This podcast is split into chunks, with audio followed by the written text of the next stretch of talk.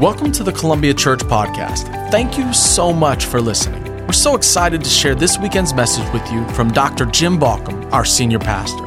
We hope it encourages you, inspires you, and helps you grow in your faith as a whole life disciple. Now, enjoy the message. Man, I said last week, I love that bumper. I just love that thing.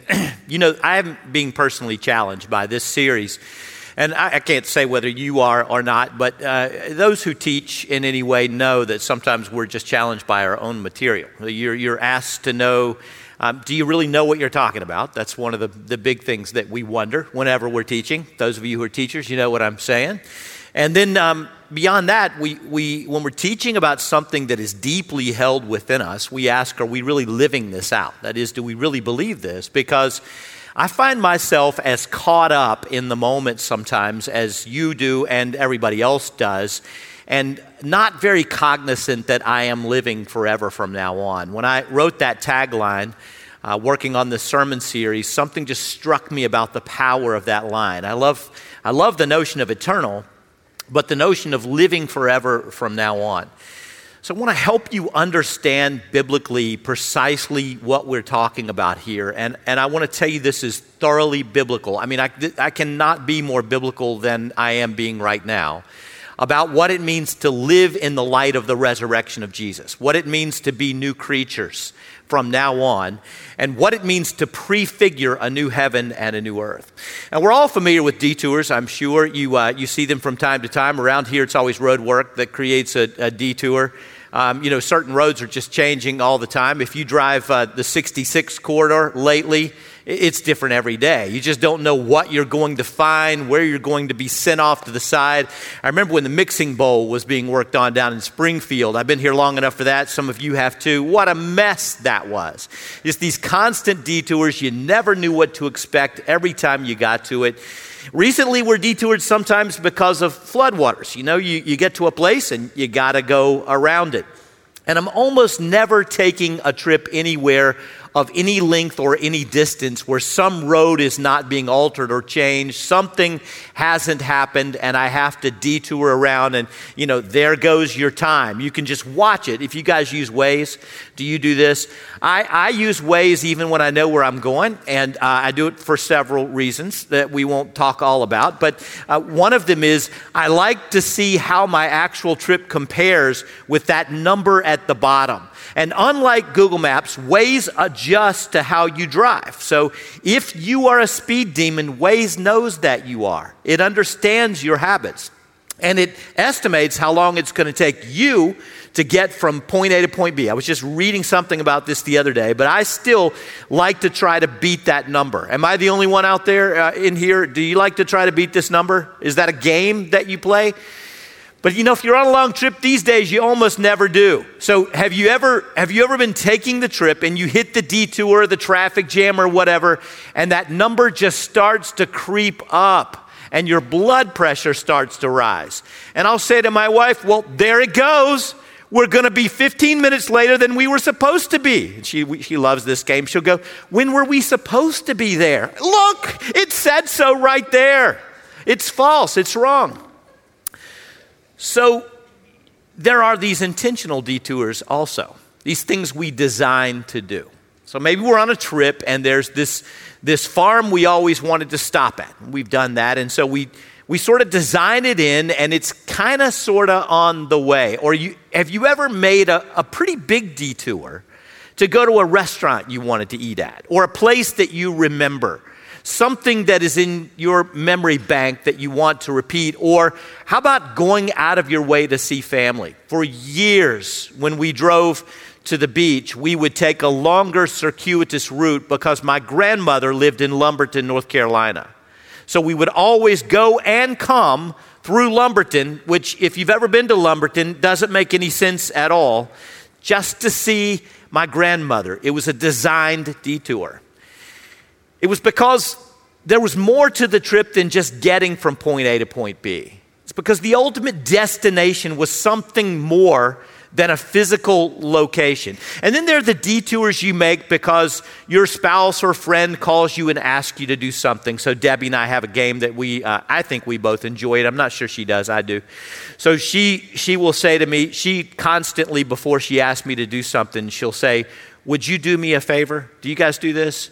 I don't know why she does this because I'm going to have to do whatever it is she's talking about. I know that. I mean, I recognize that. She say, would you do me a favor? And I always respond exactly the same way. And it's very irritating to her, but fun for me.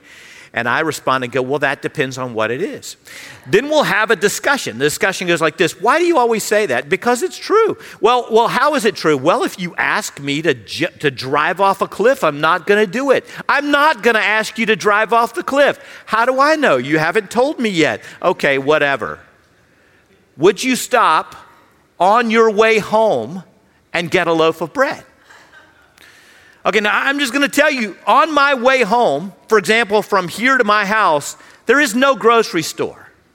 So any picking up of anything is going to involve a detour. I'm going to have to go out of my way.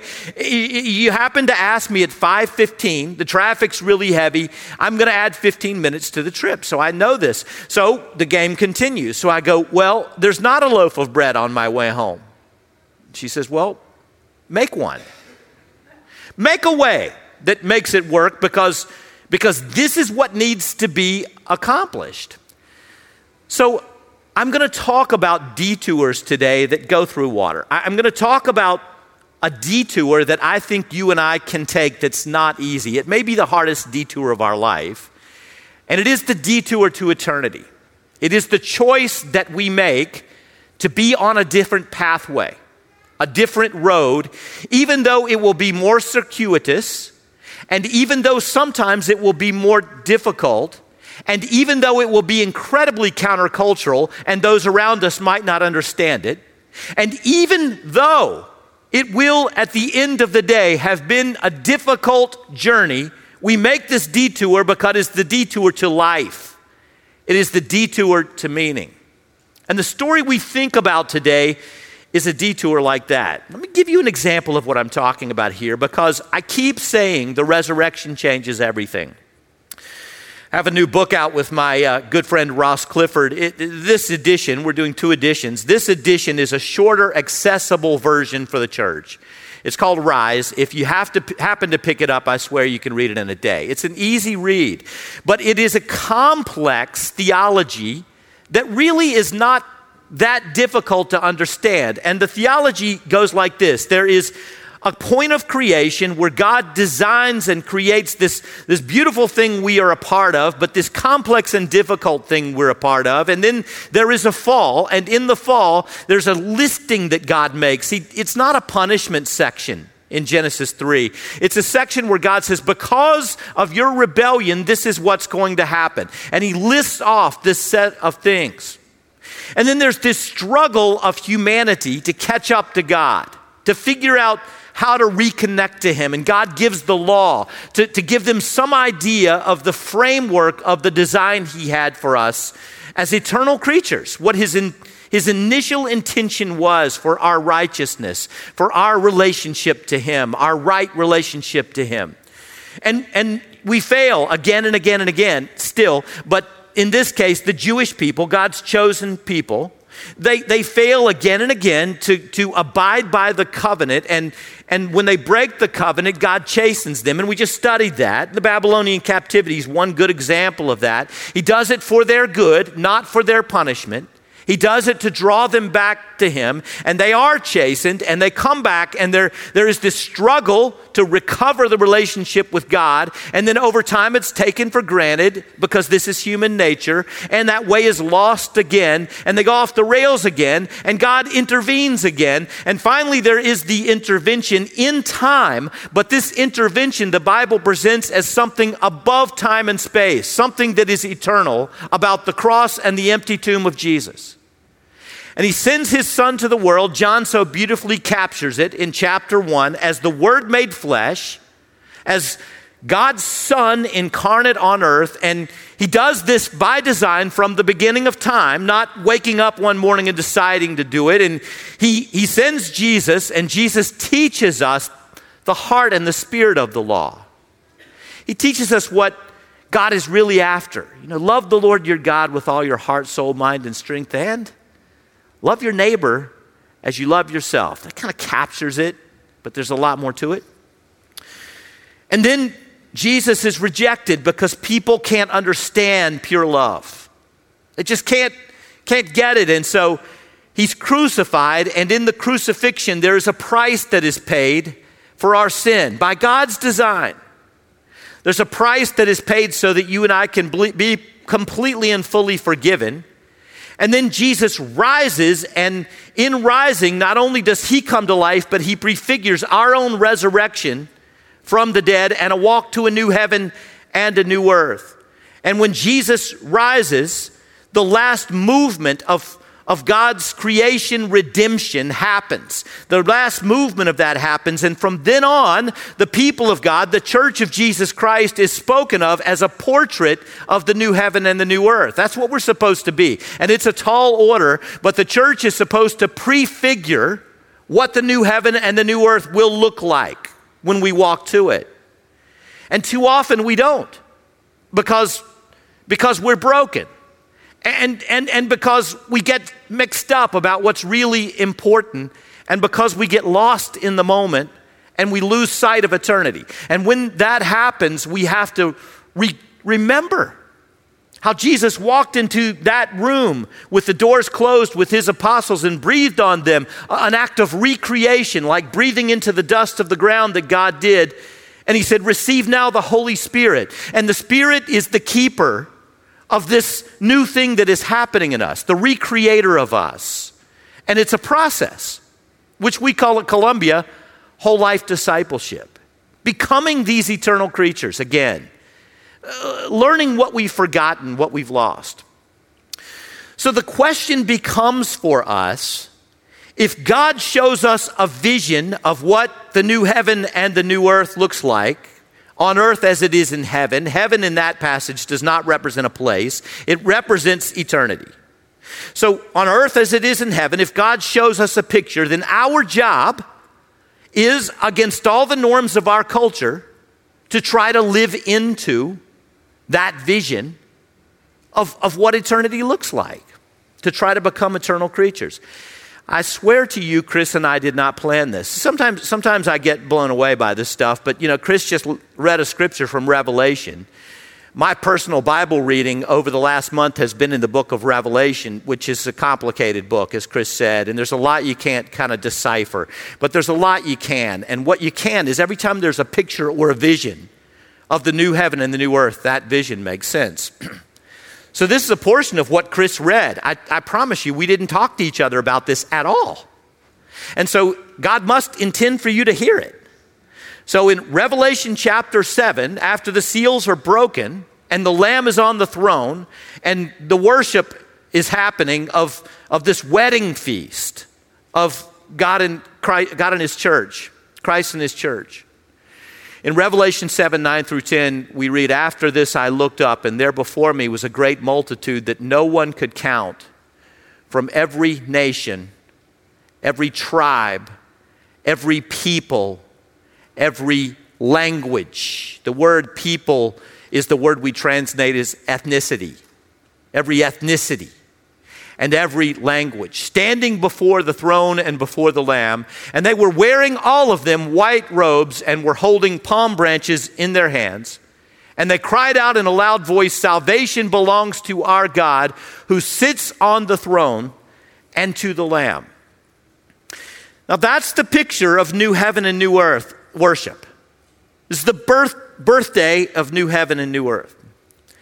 So, if someday in our experience of things, if, if somewhere you and I, as eternal creatures, are going to be resurrected to this, then we look at that and we say, as the church of Jesus Christ in our day, we have to start living that now. Forever from now on. That is, that people should be able to look at us and say, that's what I want my eternity to look like. They should look at us and be able to say, that's life that is truly life. It's a tall order. Do you agree with me? It's a really tall order. Because living into that is hard.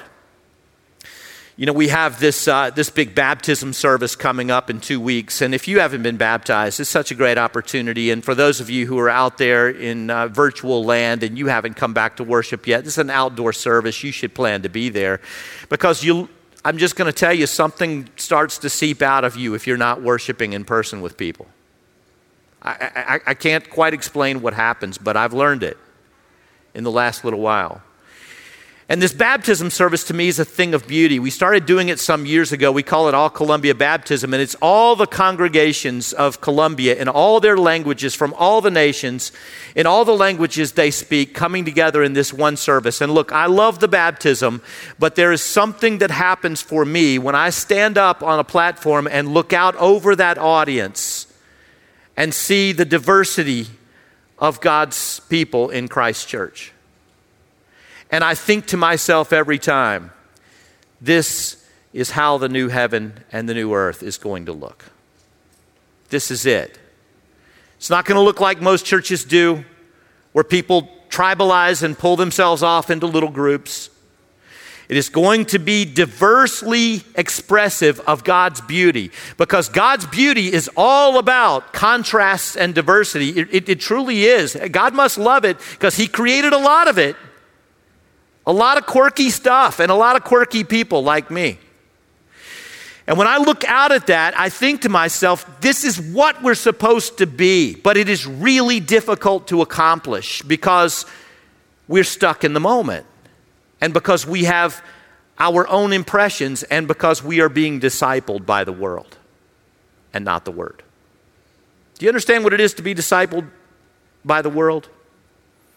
Look, I'm fully aware that you get 40 minutes, give or take, from me once a week, and you don't come every week, and you don't listen every week, and therefore probably more like twice or three times a month. And that pales in comparison to the amount of time you are being discipled by Newsmax or MSNBC or Facebook or Instagram or whatever your favorite poison is. And those medias, by design, are bombarding you with things that cause you to believe that what you already think is true really is. And the way they do it, and this is really fascinating, but I really worry about these companies like Facebook, Google, etc. I'll say it out loud because they have mastered the art for profit of engaging you. And the way they engage you is by sending you only two kinds of people. And the first kind of people are people who absolutely agree with you. And about 80% of the people you receive by their algorithm are going to be that. And so you're going to become convinced this is right and true and noble. What I already think is true about other people, about whatever issue, this is right and true, and I'm right and, and others are wrong. And so just to make sure that you stay engaged, they're going to send you about 20% of people who are diametrically opposed with you to you so you guys can beat up on each other online. Cuz it's so much fun. Like you're ever going to change anybody's opinion on social media. You're not. You're not going to talk anybody out of anything or into anything on social media. By design, it's not going to happen because the people that are being sent to you are not the people who are trying to decide. They're the ones that either agree with you or rapidly disagree with you. And before you know it, you're caught in a trap. And here's the trap the culture is discipling you, it is telling you who you are and who you should be in the moment, in time and space and then you walk into church and your expectation is that the pastor should affirm what you've already decided from that discipling is right. And that should bother us. It should trouble us for a couple of reasons. One thing is don't, don't even start to think for a second that the balkanization that we're seeing in our culture is going to disappear in your lifetime. It will not. It is only going to get worse. Institutions are declining, and expressions of tribalism are therefore increasing. It's that simple. And so it's just going to continue to be this way. So we're going to live in a world that's torn like it is. We're going to live there for the rest of our lives. Even your children are probably not going to inherit in any way, shape, or form a world that is any less balkanized or broken apart than ours is right now. But the thing that should bother us more is that we're no different in the church of Jesus.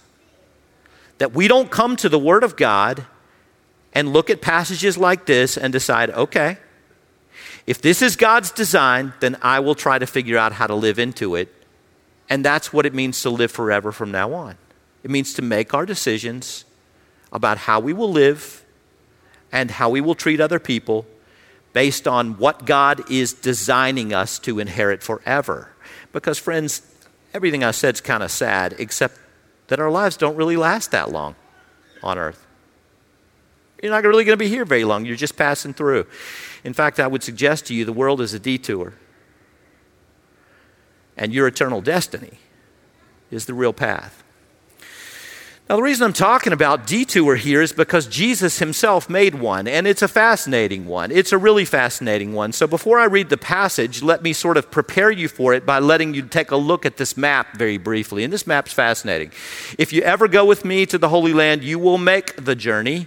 Actually, you'll go from Capernaum to Jerusalem, not the other way around. And we'll go down the Jordan River Valley for the most part because that's where the easy pathway is. If you were a Jew in Jesus' day, the way you got from Jerusalem to Capernaum, which is where Jesus was headed, was to go over as you would to the river valley where the land is flat and to move up the river. It was by far the quickest way to get there. And you would have avoided Samaria at all cost because Samaria was the land of the dirty half-breed people. This is why the power of the Good Samaritan is such in Jesus' story. Because the Good Samaritan was someone that the Jewish man who was rescued would have hated before that happened.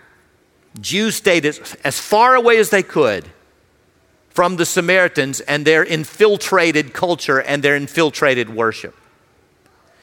So, for two reasons, Jesus should have gone over to the Jordan River Valley and moved up to Capernaum, it would have been much faster. It was the straight route, if there was a straight route. It avoided the mountains that were in Samaria and Sychar, and it avoided people he shouldn't have been around. So, for multiple reasons, that's how Jesus should have gone. And yet, the story we're about to read says that Jesus wanted to get to Galilee from Jerusalem, so he had to travel through Samaria which is akin to saying that Jim has to detour to the grocery store to get a loaf of bread. You have to do it. There was a reason bigger than what was necessitated by the map. There was a reason bigger than what was necessitated by Jesus getting from point A to point B, and that reason was that Jesus was not on a journey to Galilee, he was always on a journey to eternity and eternity, in this case, went through Sychar. Sychar is the place where Jacob's well is. It's right on the edge of Samaria. You saw it on the map just a moment ago. And now that you know that Jesus was headed to eternity, we can look at this section of the Gospel of John as I've been teaching, and we can see this magnificent story of the woman at the well. All of you know this story, right? I mean, it's famous. I, I, I, I'm just, I'm going to guess that most people who don't know anything about Jesus to speak of, or the Bible, or the church, know the story of the woman at the well. So it's a pretty long story, but I think you're going to want to read it all.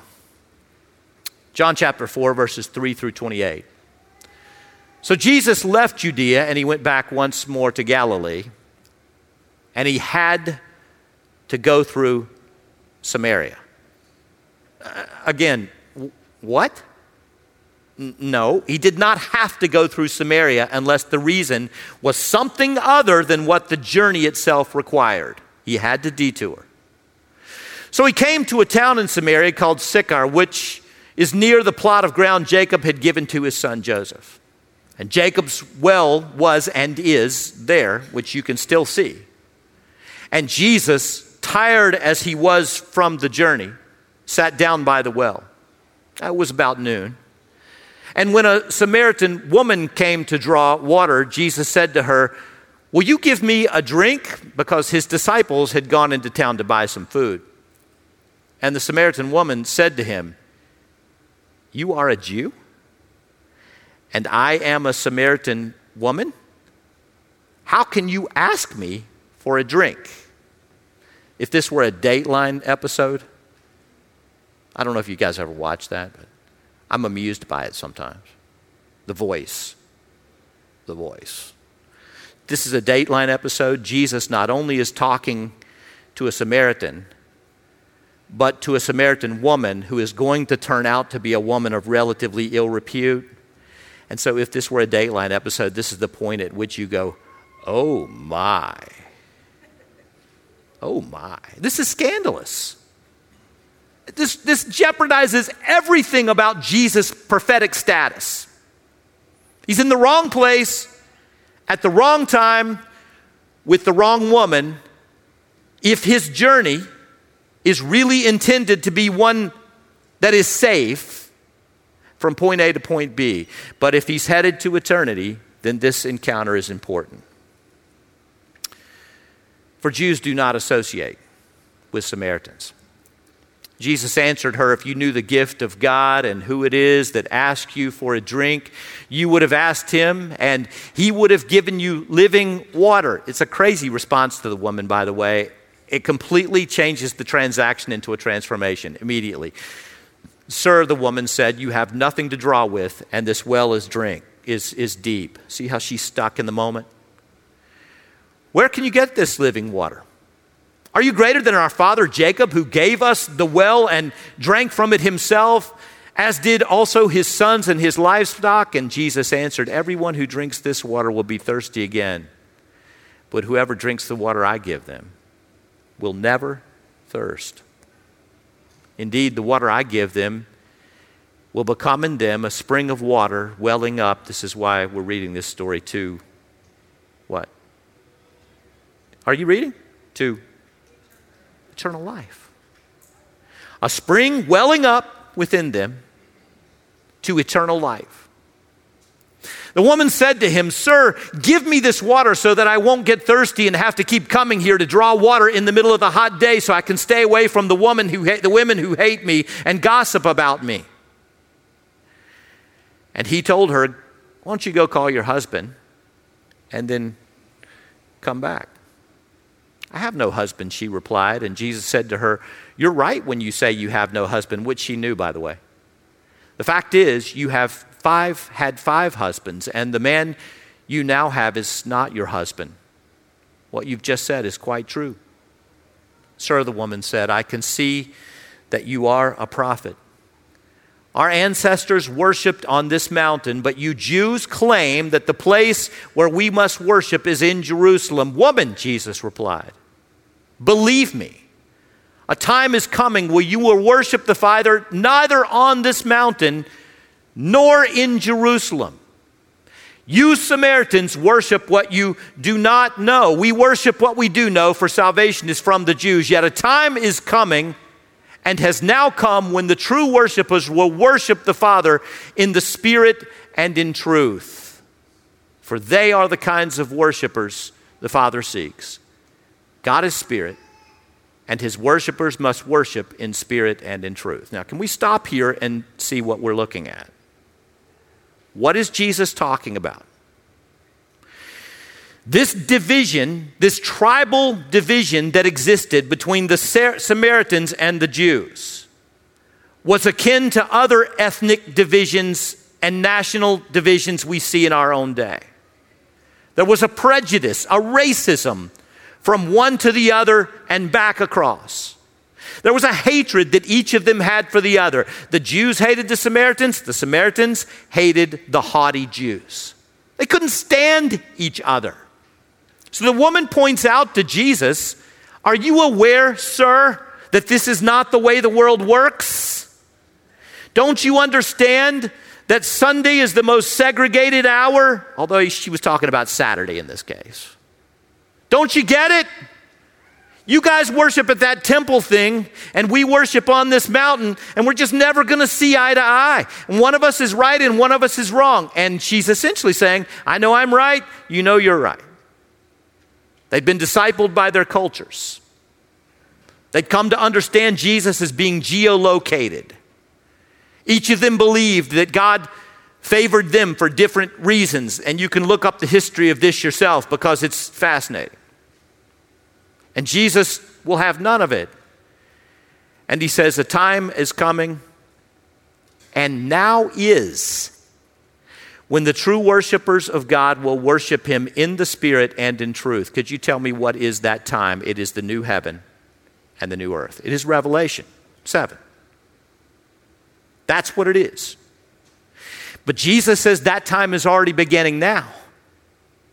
And so, what he is saying is all of these divisions that the culture imposes upon us, all of this garbage that we've bought into, it means nothing. And in essence, it is something that we are hiding behind. And because we are hiding behind it, we are not encountering the true spirit. And when we don't encounter the true spirit, we don't encounter truth.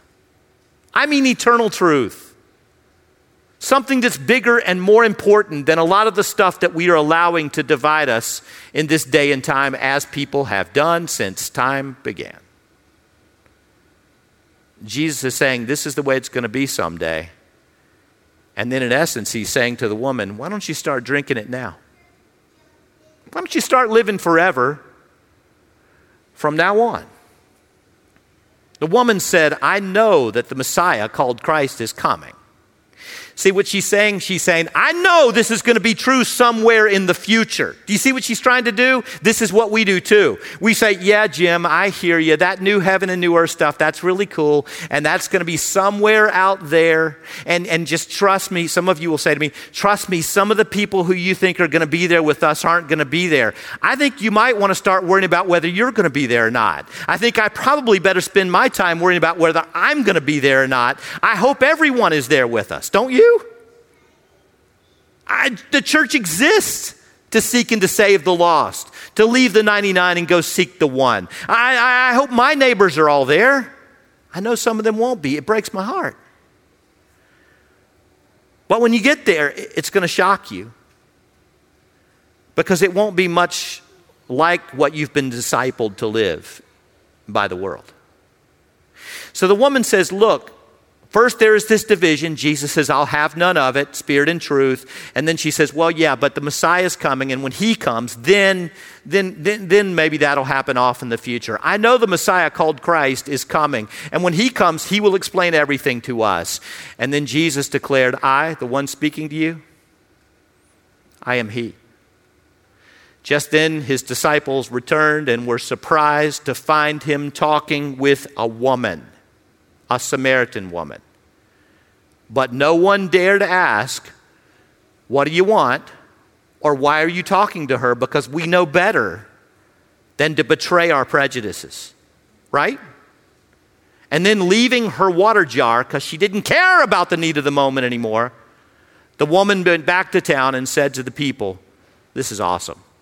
Come and see a man who told me everything I ever did. Could this be the disciple? I got to tell you, this one kind of amuses me, doesn't it, you? Because I'm not, I've never gone to someone and they told me something about myself that I thought was secret.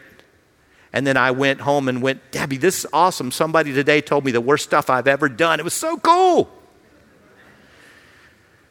But this woman had spent her life in hiddenness, and Jesus saw her. And he loved her for who she really was in all her brokenness, all her messiness. And he offered her, of all people, this living water. He gave her the opportunity to live forever from now on. And this woman, she's every man and every woman, right? All of us broken people, unworthy of God's love, but receiving his forgiveness at the foot of the cross and being resurrected to new life, all of us receive that gift. And when we're able to say, Let me tell you about the one who knows everything about me and loves me anyway, that is when you'll discover the power of the resurrection. That's when you'll know the power of Jesus. Let me show you something kind of cool here because you got to see it. There is a, a, a, word connection here that is all over the Gospel of John. Most famously, it's in those seven sayings I was telling you about, like I am. We studied last week the bread of life. I told you that that was ego eimi. This is it, ego eimi, which means I am or I exist. Jesus says, I, we're going to study some more of them too. I am the doorway that leads to eternal life. I am the resurrection and the life. But ego eimi is all over the Gospel of John. So that's not the only place. Those seven places are not the only place Jesus uses this phrase phraseology. So, what Jesus says to the woman is actually different than this. In John 4 25 and 26 in the NIV, just a moment ago, we read the woman said, I know the Messiah called Christ is coming. When he comes, he will explain everything to us. And then Jesus declared, I, the one speaking to you, I am he, which is a really convoluted way of translating the few Greek words of this passage. It's all these extra English words because this is what the Greek really says says. In John 4 26, in the J.E. Baucom edition, it says literally, I am is the one speaking to you. What's Jesus talking about here? Whenever Jesus says, Ego eimi, I am, he is saying, I am the eternal one. I depend on no one for my existence. It means I exist, is the one speaking to you right now. I was before time began, and I will be after time ends, and I am the resurrection and the life. I am the meaning of it all. I am your eternity. I am your doorway. I am your pathway to living forever from now on. So he's saying to the woman, right here in front of you is your possibility to live forever from now on. I don't think it's that strange that water should be used in this instance to talk about this. To live in Christ is to live forever from now on. Do you like water? Just curious. I mean, it can, it can slake your thirst and it can drown you. There's nothing more ubiquitous on earth than water. Fresh water harder to come by, but you and I are 75% water as we sit here right now. Yes, you take it in and yes, you release it, but you hold on to a lot of it. 75%. Water. Where our family's place is at the beach, there is a, a sign that's up over a window in the living room, and it says, A waterfront view is not a matter of life and death it is far more important than that. And that's a silly expression, but I can't tell you how many times I've sat on the front porch of that house and read scripture and prayed and processed life. Just tried to figure it out. There's a fountain in my backyard, it's just a little one, but I tend it every single day. Like, shut it down. We're a little piece of the winter, which is getting shorter and shorter, but it's on the rest of the year. It's just a little fountain. I can go back there and sit there and listen to that fountain and somehow feel closer to God. Do you know what I'm talking about here? Maybe water doesn't do this to you. Since the beginning of the church, following Jesus' example, the way you come into the, Jesus, the church of Jesus Christ is to go through the water. It is the symbol of, of living forever from now on. It's the symbol of passing through a new perspective, a new understanding. The Apostle Paul says in Romans 6 4, we were buried, therefore, with Jesus through baptism into death, in order that just as Christ was raised from the dead through the glory of the Father, we too may live a new life now, living forever from now on.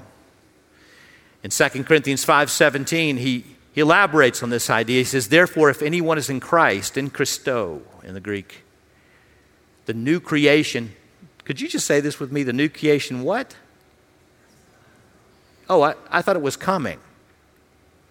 No, has come. The old has gone. The new is here. Let me ask you to enter into uh, just a quick imagination experiment with me, and let me close out with this. One of my favorite all time authors is somebody you've never read, I'm pretty sure. And that author is uh, George MacDonald. George MacDonald was a 19th century Scottish pastor. something of a mystic, if you know that tradition in Christianity. And when I when I I feel overwhelmed, sometimes I can read his writing, which is poetic, and it just washes over me. So this is what I want you to do. If you'll do it, if you don't want to do it, that's fine. But I'd like you to close your eyes. Just close your eyes and listen to this.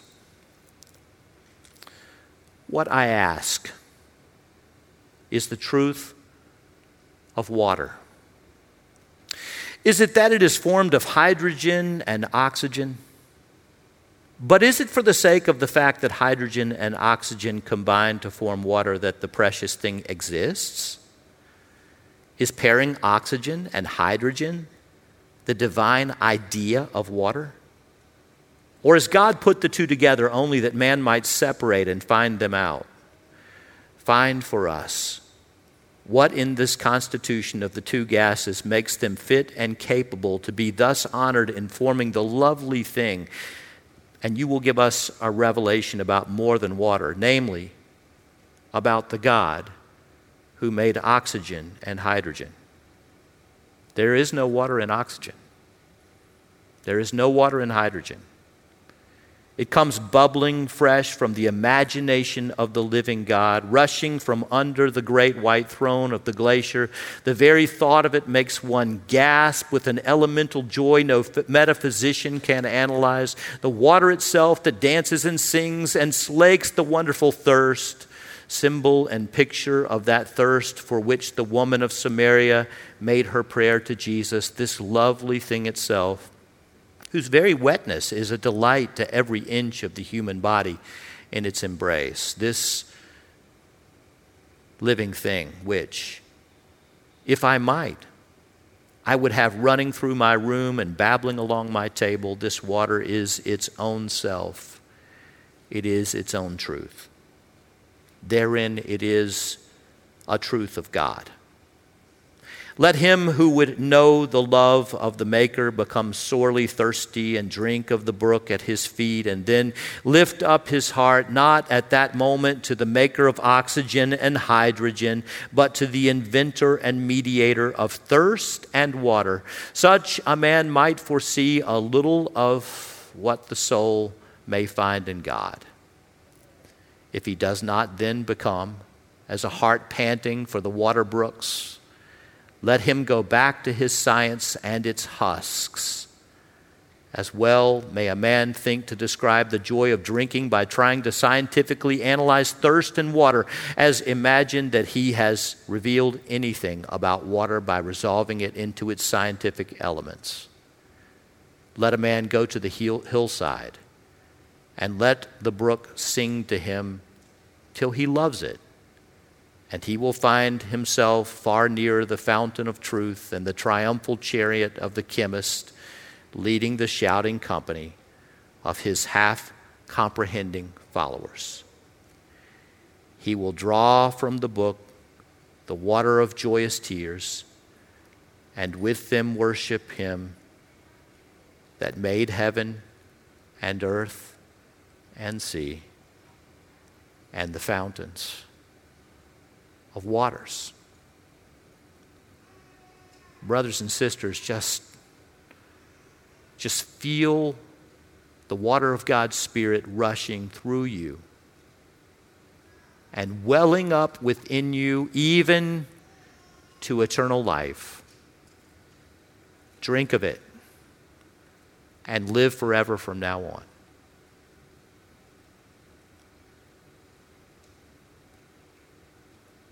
Heavenly Father, thank you for water. Thank you for thirst. Thank you for the Spirit and for truth and for our deep need and desire to be bathed in the waters of eternity that flow only from your throne of grace. Give us, O Lord, your Spirit when we get lost in the moment. And help us to live forever from now on in Jesus' name. Amen.